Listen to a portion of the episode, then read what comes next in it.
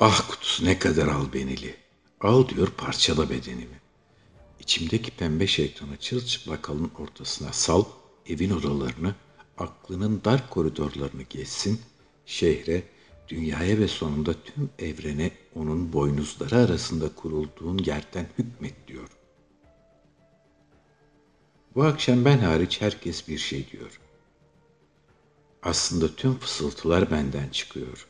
Bine bölünmüş istencimin kaçak çocukları Aydi'min sözünü kesip duruyor. Durmayan, ileri doğru fırlamış tek şey zaman oku. Saat 19.50 Bağlantılar tamam. İçinden çıkan kullanım kılavuzda gereksiz bilgiler atması mübarek. Nasıl çalıştırılacağı hariç 50 ton lüzumsuz not var. Kanuni sorumsuzluk adına bin tane sözleşme maddesi de cabası. Sanırsın eve rüya makinesi yerine katil robot almışım. Neyse neyse diye diye rüya tarihi folkloru gibi gereksiz ön bilgileri de aldım. Hatta halk dilinde dolanan ne görürsen ters çıkar safsatası bile anılmış. Şakayla karışık belki de böyle denemelisiniz diye yazıyor. Şakayla karışık. Saat 20.57 Üst tarafı kesik daire şekilli kırmızı renk cihazı sehpanın tam ortasına yerleştirdim. Beklediğimden oldukça küçük, üzerinde sadece bir tane tekerlek şeklinde düğme var. Şevkle düğmeye bastım. Kesik taraf boyunca bir parıltı oluştu. Yukarıda, göz hizamda geniş bir holo ekran ortaya çıktı. Tekerlekle menüler arasında geziliyor, seçenekleri tıkladıkça ekranda küçük bir titreşim oluşuyor. Cihazdan da zayıf bir klik ses çıkıyordu. Hızla ilk rüya konstrüksiyonumu yaptım. Rüya tasarımını ilk 15-20 seferde kendimizin yapması cihazın eğitimine yardımcı olurmuş. Sonrasında cihazın random tanrısının kollarına kendimizi rahatça bırakabilirmişiz. Çünkü artık bizi tanıyormuş. Ayarlar tamam. Şimdi uykumun avdet etmesini beklemem lazım ki cihazımı koynuma alıp yatağımın baş ucuna taşıyabileyim. Sonra renklerin koynundaki uykuma dalayım. Düşündükçe içim gıcıklanıyor. Saat 23.18 Uykum yok. Lanet kör gece bekçisi bugün yolu bulup gelemedi. Analığımın üzerine büyülü örtüsünü seremedi. Büyülü örtü yok, rüya yok. Saat 02.04 kapitalizmin altın kazmasını, potansiyeli hayli yüksek fırsatın sırtına vurması uzun sürmedi. Vayla, işte elimde bir tanesini tutuyorum. Bir de uykum gelse, zevkin yerlerinden tutup havalanmak mümkün olacak. Ama nerede o şans? Saat 02.23 Rüyalar, beynin gün içinde deneyimlediği yaşantının gerekli kısmının depolanması, eski ve taşınması gerekli nöron bağlantılarının kesilip hafıza zincirinden çıkarılması, yenilerinin eklenmesi aşamasında görülüyor. Yani bir tür tamirat, tadilat sırasında ortaya çıkan kıvılcımın mahsulü. Unutmazsak hatırlayamayız. Şiarı, işin tam bir özeti. Unutarak yeni bilgilere yer açan, çoğunlukla var olanların yerini değiştiren beynin hayallerle oynadığı saklambacın yetim çocuğu. Rüya. Evden bakiresi her gece yeni bir çocuk doğurur. Ertesi sabaha kadar büyütür, güneş doğduğunda tekrar gecenin bakiresi olmak için kuytusuna sığınır. Saat 03.33 Duvarlarıma astığım resimlerin ne kadar zevksiz şeyler olduğunu şimdi anlıyorum. Sabahın şavkı duvara vurmuşken alnımda derin ağır yarıkları açılıyor. Işık içeri doldukça içimdeki kekremsi karanlık koyulaşıyor. Bu iş olmayacak. O kesin de bari güzel bir duş alabilsem. Keyifsizken duşta her bir damla vücuduma kamçı gibi iner. Saat 0548 Rüya makinesinin ilk satış lansmanı için iki gün teknomarket önünde yatmak tüm kemiklerimi un haline getirmişti. Allah'tan kaslarımı da son noktasına kadar gelmişti unlu mamul dağılmadan ayakta duruyordu. Güzel bir duş aldım. Tazelik kasıklarımın arasından yukarı tırmanıp gözlerimden dışarı çıktı. Kendimi çok şehevli hissediyordum. Dışarıda on kaplan gücünde olacağım. Şimdiden taze nefesiyle içim kükrüyor. Evden neredeyse koşarak kendimi dışarı attım. Saat 08.06 Ortalık çok sessiz.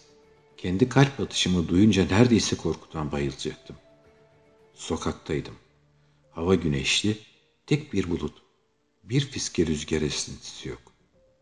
Arabalar, insanlar, yani sokak kıyılarına çarpan günün koyu kirli dalgalarından eser yok. Biraz daha yürüdüm. İlginç. Ne bir kuş sesi duyuluyor, ne de pet çağ hırçınlarının mütemadi havlamaları. Bir tık sesi duysam bomba patlamış sanacağım. Dünya durmuş olmalı. Birden aklıma acaba rüya makinemi kapatmış mıydım sorusu geldi. Çıkmadan suları falan kontrol etmek adetimdir. Lakin rüya makinesi yeni olduğundan onu kapatmaya adetim içre almamış olma ihtimalim çok yüksek. Aman tanrım! Yürürken bacaklarımda Ellerimde kocaman çatlaklar oluşuyor. Adım atmaya çalıştıkça pul pul olan vücudumun çeperleri parçalanarak yere düşüyor. Düşen parçalar anında toza dönüşüp havalanıyor. Korktum. Gözlerim yuvarlarından uğradı. Kaçmak isteyince kalçama kadar bacaklarım toz oldu. Ellerimi havaya kaldırmak isteyince kollarım da toza dönüştü. Sırt üstü düşerken kolumdaki saate gözüm takıldı. Saat 02.08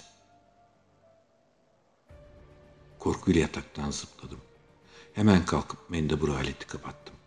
Nasıl bir yanlışlık yapıp cihazı kabus ayarına getirmiş olabilirdim ki? Kendime kızarak mutfağa geçtim. Bu saçma deneyim beni acıktırmıştı. Buzdolabının kapağını açınca o bana ben ona baktık. İkimiz de birbirimize karşı boştuk. Canım sıkıldı. Aç karnı uykuya dalamazdım ki. Zaten ağzımda niyeyse zehir gibi. Saat 02.18 Kapım deli gibi çalınıyor. Salonda yeniden uykum gelsin diye koltuğa uzanmış, boş beleş yayınlı kanalları dolaşırken dalmıştım. Kapıdaki yan daire komşum Müge'ydi. Güzelliğin nefes alan hali bu saatte kapımda versin. Hayret! Sağ gözümü gözetleme deliğine neredeyse yapıştırdığım için gözümün etrafını kızarık bir halkının sardığına emin şekilde kapıyı açtım. Kadın üzerime atlayıp Uyan, ne olur uyan. Uyan ve gelip beni de uyandır. Bu makinelerden kurtulmamızın tek yolu bu.'' Kollarında yatan çiğ damlası kadar güzel kadının sihirli bakışlarıyla sarıp sarmalanmıştım. Gözümü ondan adamıyordum. Ne makinesi demeye bile fırsat bulamadan alarm saatim hayvani bir örtüsüyle rüyamı tuz buz etti. Sabahın kör karanlığına gözlerimin alışması biraz zaman aldı. Kalkıp tuvalete gittim. Sidik torba ağzı ağzına dolmuştu. Derin bir ohlayışla onu boşaltmaya başladım. Penisimi evre çevre klozetin ortasından itibaren daireler çizerek işiyor, bundan zevk alıyordum. Sidiğim, sıkışık bir ağırdan aşağı boşalan ağır bir çapa gibiydi. Azaldıkça rahatlatan. Esirmiştim. Gözlerim ince bir çizgi haline gelmişti. Rahatlık, şuh bir kadın olsa, beni sarıp sevse ancak bu kadar mesut olabilirdim. Esneye esneye yıkandım. Uzayan burun kıllarımı hızlıca minik cızırtılı makineyle aldım. Yüzümü ince bir nemlendirici krem tabakasıyla kaplayarak ona da rahatlıktan bir batman pay verdim. Kahvaltıyı çerçöple geçiştirip dışarı çıktım. Merdivenlerden inerken bir türkü tutturdum. Güne neşe içinde başlamıştım. Tam apartman kapısından çıkacakken aklıma rüya makinemi kapatıp kapatmadım geldi. Suları kontrol etmiştim ama ya koşarak yukarı çıktım. Parlak sarı rengiyle ve yuvarlatılmış köşeleriyle kara şeklindeki cihazım gözüme çok hoş göründü. Tek tip üretilmiş olması üzücüydü. İçimden keşke daire yahut yarım daire şeklinde çeşitleri de olsaydı dedim. Neyse'nin ensesine bir şaplak atıp dışarı çıktım. Neşeli bir gündü. Ortalık cıvıl cıvıl. Sanki millet bir gecede medeniyete adım atmış. Birbirlerine istisnasız yol verenler mi dersin? Herkese selam verip alanlar mı? Trafikte en ufak bir korna cırıltısı olmadan akan trafiğe mi hayret edersiniz? İşte hep hayali kurulan o gün gelmişti. Bakkaldan sigaramı alana kadar on kişiyle selam sabah halatır oldum. Üstelik hiç yüksürmedim. Onların da içten olduğu besbelliydi. İşe gittim. Aman bir uslu, bir sevimli olmuş keratalar. Sormayın. Silme erkek eleman olarak çalıştığımız ofisimizden her sabah yükselen hırgürün yerini hoş sohbetler, nazik jestler almıştı. Saat 10.06 Akşam eve dönmek için metroya gitmem ne bu işte bir bit yeni olduğuna kanaat getirmem bir oldu. Yeraltı istasyonundaki perona düdük çata çala dev bir solucan yarı şeffaf vücudunu içten dışa ilerleterek yanaştı. Gövdesi metro vagonlarının standart hızına sahipti. Ama midem bulanıyor derken her bir boğumunda genişçe yarıklar oluştu. İçinden sümüğümsüz salgılara bulaşmış bir sürü insan çıktı. Daha merdivenlere varmadan üzerlerindeki yapışkan salgı buhar olup uçtu. Perondakilerle beraber ben de solucanın içine girdim. Açıklık kapandı. Solucanın dış katmanı kıvranarak ileri hareketlendi. Ve yol almaya başladık. Solucanın içi çok yumuşak ve sıkışıktı. Kendimi olduğum yere bıraktım ama düşmedim. Beni saran pembemsi dokun içinde asılı kaldım. Açıkçası çok rahattı. Neden İBB'de böyle güzel hizmetler düşünmez ki? Halk çok mutlu gözüküyordu. Saat 18.20 Metrodan çıkıp 500 metre ötedeki evime gitmem tam iki saatimi aldı. Bir kere sokaklar tamamen değişmişti. Yollarda araba diye bir şey kalmamıştı. Kimi ahtapot sırtında, kimi at sırtında ama herkes başka bir hayvanatın sırtında olmak üzere yol alıyordu. Araba, otobüs, sair motorlu araçlar yok olmuş, yerlerini envai çeşit hayvan almıştı. Dev kaplumbağalar, orkalar, serçeler, hatta ejderhalar binek araçların yerini almıştı. Tüm kaldırımlar baştan sona çime, çiçeğe kesmişti. Kaldırımlara dikili hastalıklı ve eğreti ağaçlar yerlerini apartman boyunda sekoya, Kıbrıs akasyası, çınar, deli kavak gibi dev ağaç türlerine bırakmıştı. Bu ağaçların gölgesinde gezen, oturan, hası da başını dolandıran herkes sanki hep böyleymiş gibi uyum içindeydi. Ağaç diplerinde oturup sohbet edenler, sokaklarda tek boynuzlu atların sırtında polo oynayan çocuklar, geyik kafalı, gergedan gövdeli, erkek tavus kuşu kıçlı hibrit hayvanları gördüğümde rüyadan bir an evvel çıkmam gerektiğini düşündüm. Yalnız bir şeye emin olamıyordum. Acaba yatağımda mı uyanacaktım yoksa bizim sokağa girdiğimde ağzım açık kaldı. Çünkü bizim sokak bambaşka bir hal almıştı. Mahallenin ve caddenin pastoral halinden eser yoktu. Siberpunk çağı sokağımıza çelik perçinlerini çakmıştı.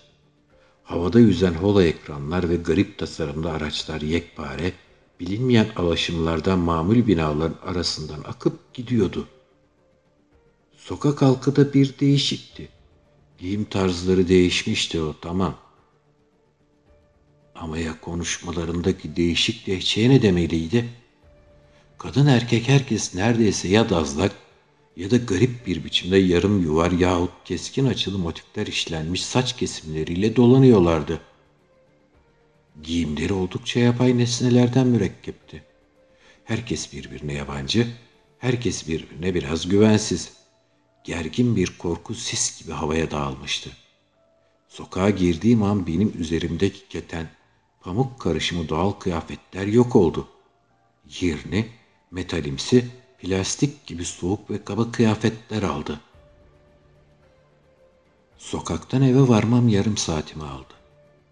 Eve dört aşamalı güvenlik anı geçerek girebildim. Hiç de alışık olmadığım bir korku ve güvensizlik hali tüm ruhumu sarmıştı. Ev dediğim yer tonla elektronik aletle dolmuştu. Yiyecekler yapay, zevkler yapay. Her şey bir garip soğukluğun içinde sızlayıp duruyordu. Çelik ve plastik karışımın kanepeme oturdum. Hizmet robotumun elime tutuşturduğu mor renkli sıvı dolu bardağı kafaya diktim. Meğer akşam yemeğim buymuş. Dilime dolana iğrenç yanık plastik kokusunun tada dönüşmüş hali midemi bulandırdı. Sokağa girdiğim an hissetmeye başladığım ağrılı yorgunluk beni uykuya sevk ediyordu. Çatlak ve sızlayan göz kapaklarımı çiğ ışığa kapattım, huzursuz bir uykunun boynuna sarıldım. Saat 20.21 Kapı gümbürdüyor. Hayır hayır balyoz da kırılıyor. Bu nasıl şiddetli sestir ya Rabbi. Kıvrıldığım soğuk kanepemden zınk diye fırladım. Koşup kapıyı açtım. O da nesi? Bizim bakkal Mahmut abi yüzünün yarısı robotik, yarısı organik görünüyor. Eli kolda metalik robot uzuvları şeklinde. Mahmut abi sana ne oldu? Cyborg mu oldun? Mahmut abi lafı sektirmeden konuştu.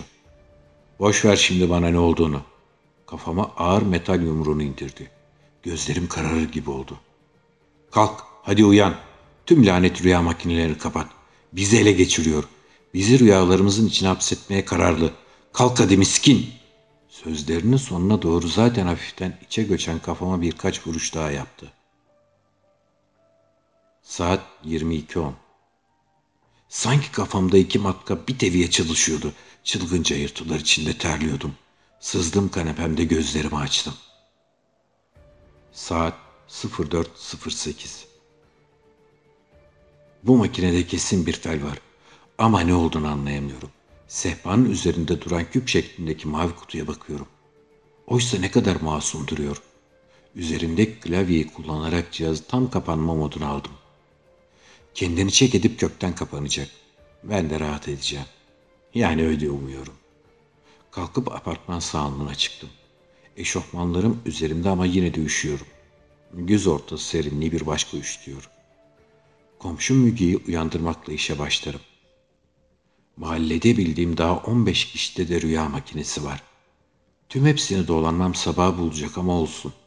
Şu lanet makinenin hastalıklı zekasından diğerlerini korumam lazım. Tanrı affetsin şimdiye kadar hiçbirini önemsemezdim. Fakat onları görmezden gelmek başka, tümden gözden yitirmek bambaşka bir şey. Hemen rüya makinelerini kapatmalıyız. Saat 21.36 Apartman kapısını açınca Allah'tan hemen adımımı atmadım. Apartman yerden yüzlerce kilometre yukarıya, atmosfer tabakasının hemen üzerine kadar yükselmişti. En azından öyle tahmin ettim. Büyük apartmanımız hangi ara bu kadar boy vermişti anlayamadım. Bunu normal bulmamı da anlayamadım. Yükselmeyi diyorum. Apartman süzülerek geniş bir su kütlesinin kıyısına çarpıp durdu. İçinden geçememiştik. Aşağı bakınca suyun sığ olduğunu gördüm. Düşünmeden suya indim. Çok ileride bir karaltı vardı. Ona doğru yürümeye başladım. Saatlerce yürüdüm. Karaltılar sanki uzaklaşıyordu.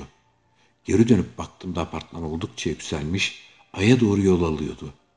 İçimden neyse dedim. Suyun kıyısına vardım. Su başlangıçta görünmeyen devasa bir dağın yamacında son buluyordu.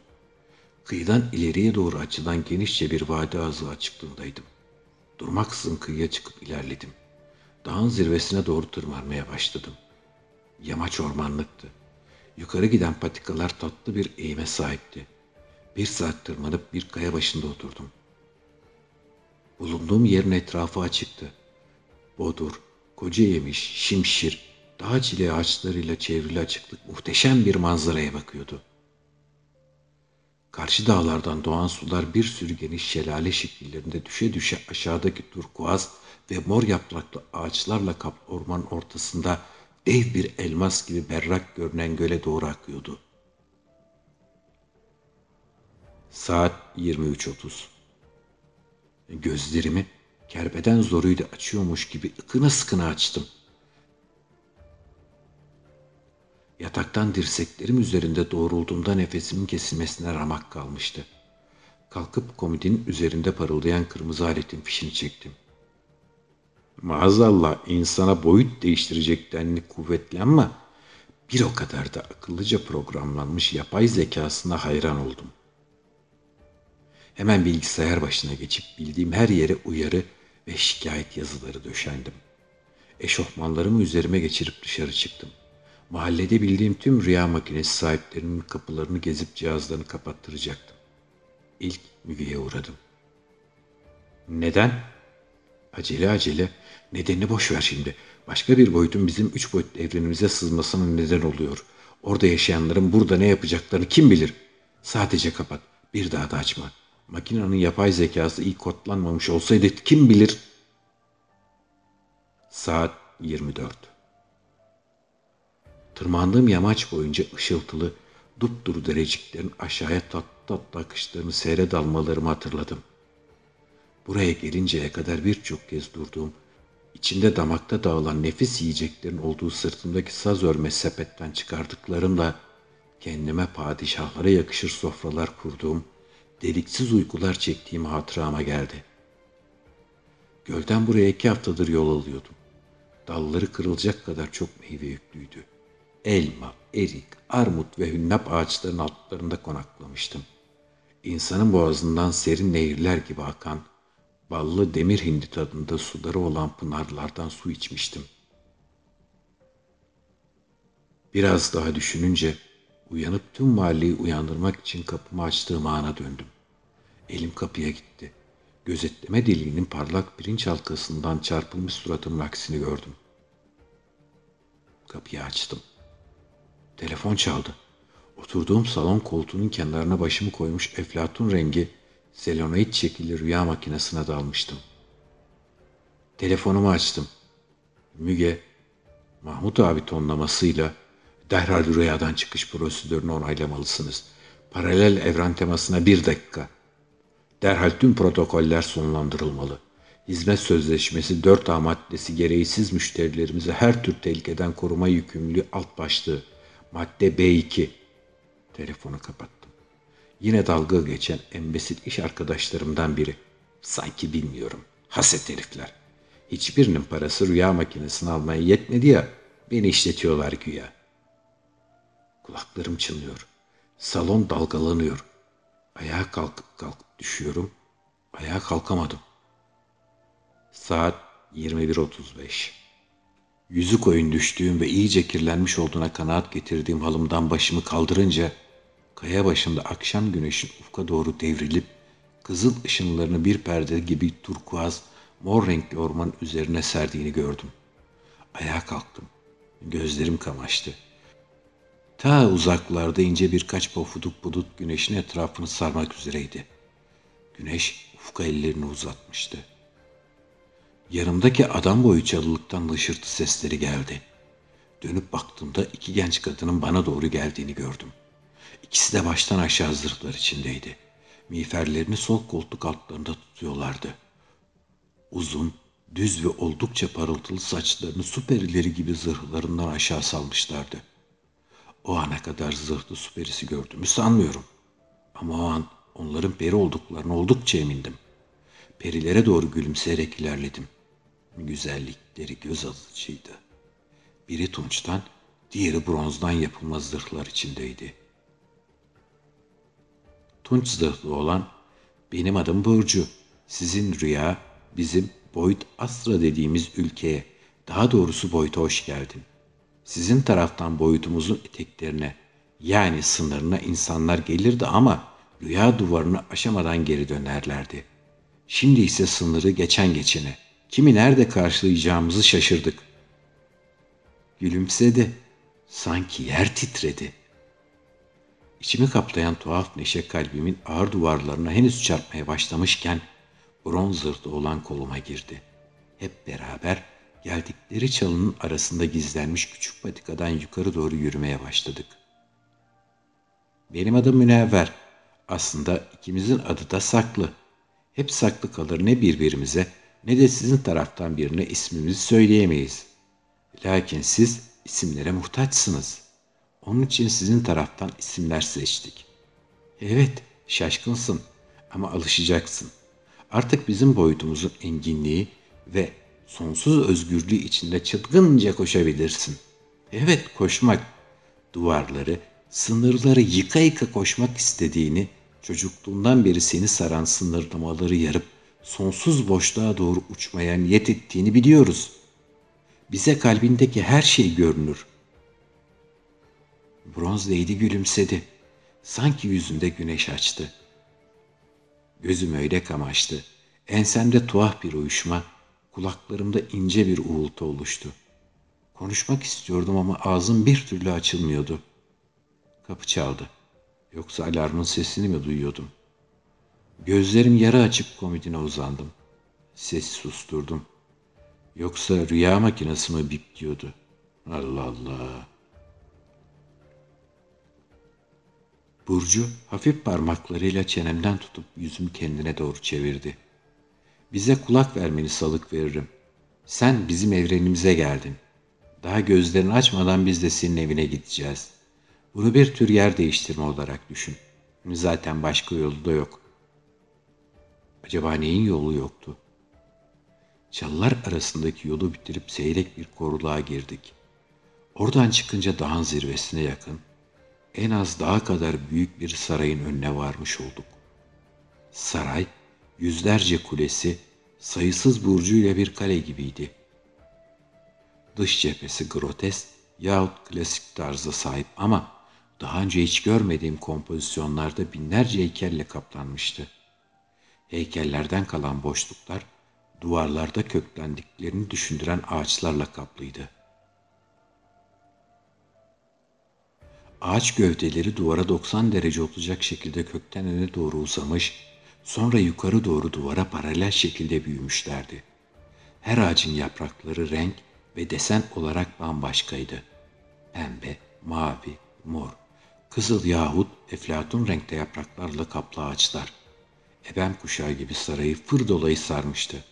İnsanın baktıkça başı dönüyordu.'' Peki burası sadece size mi ait yoksa tüm halkınıza mı? Bu soruyu kelimelere dökememiş sadece aklımdan geçirmiştim.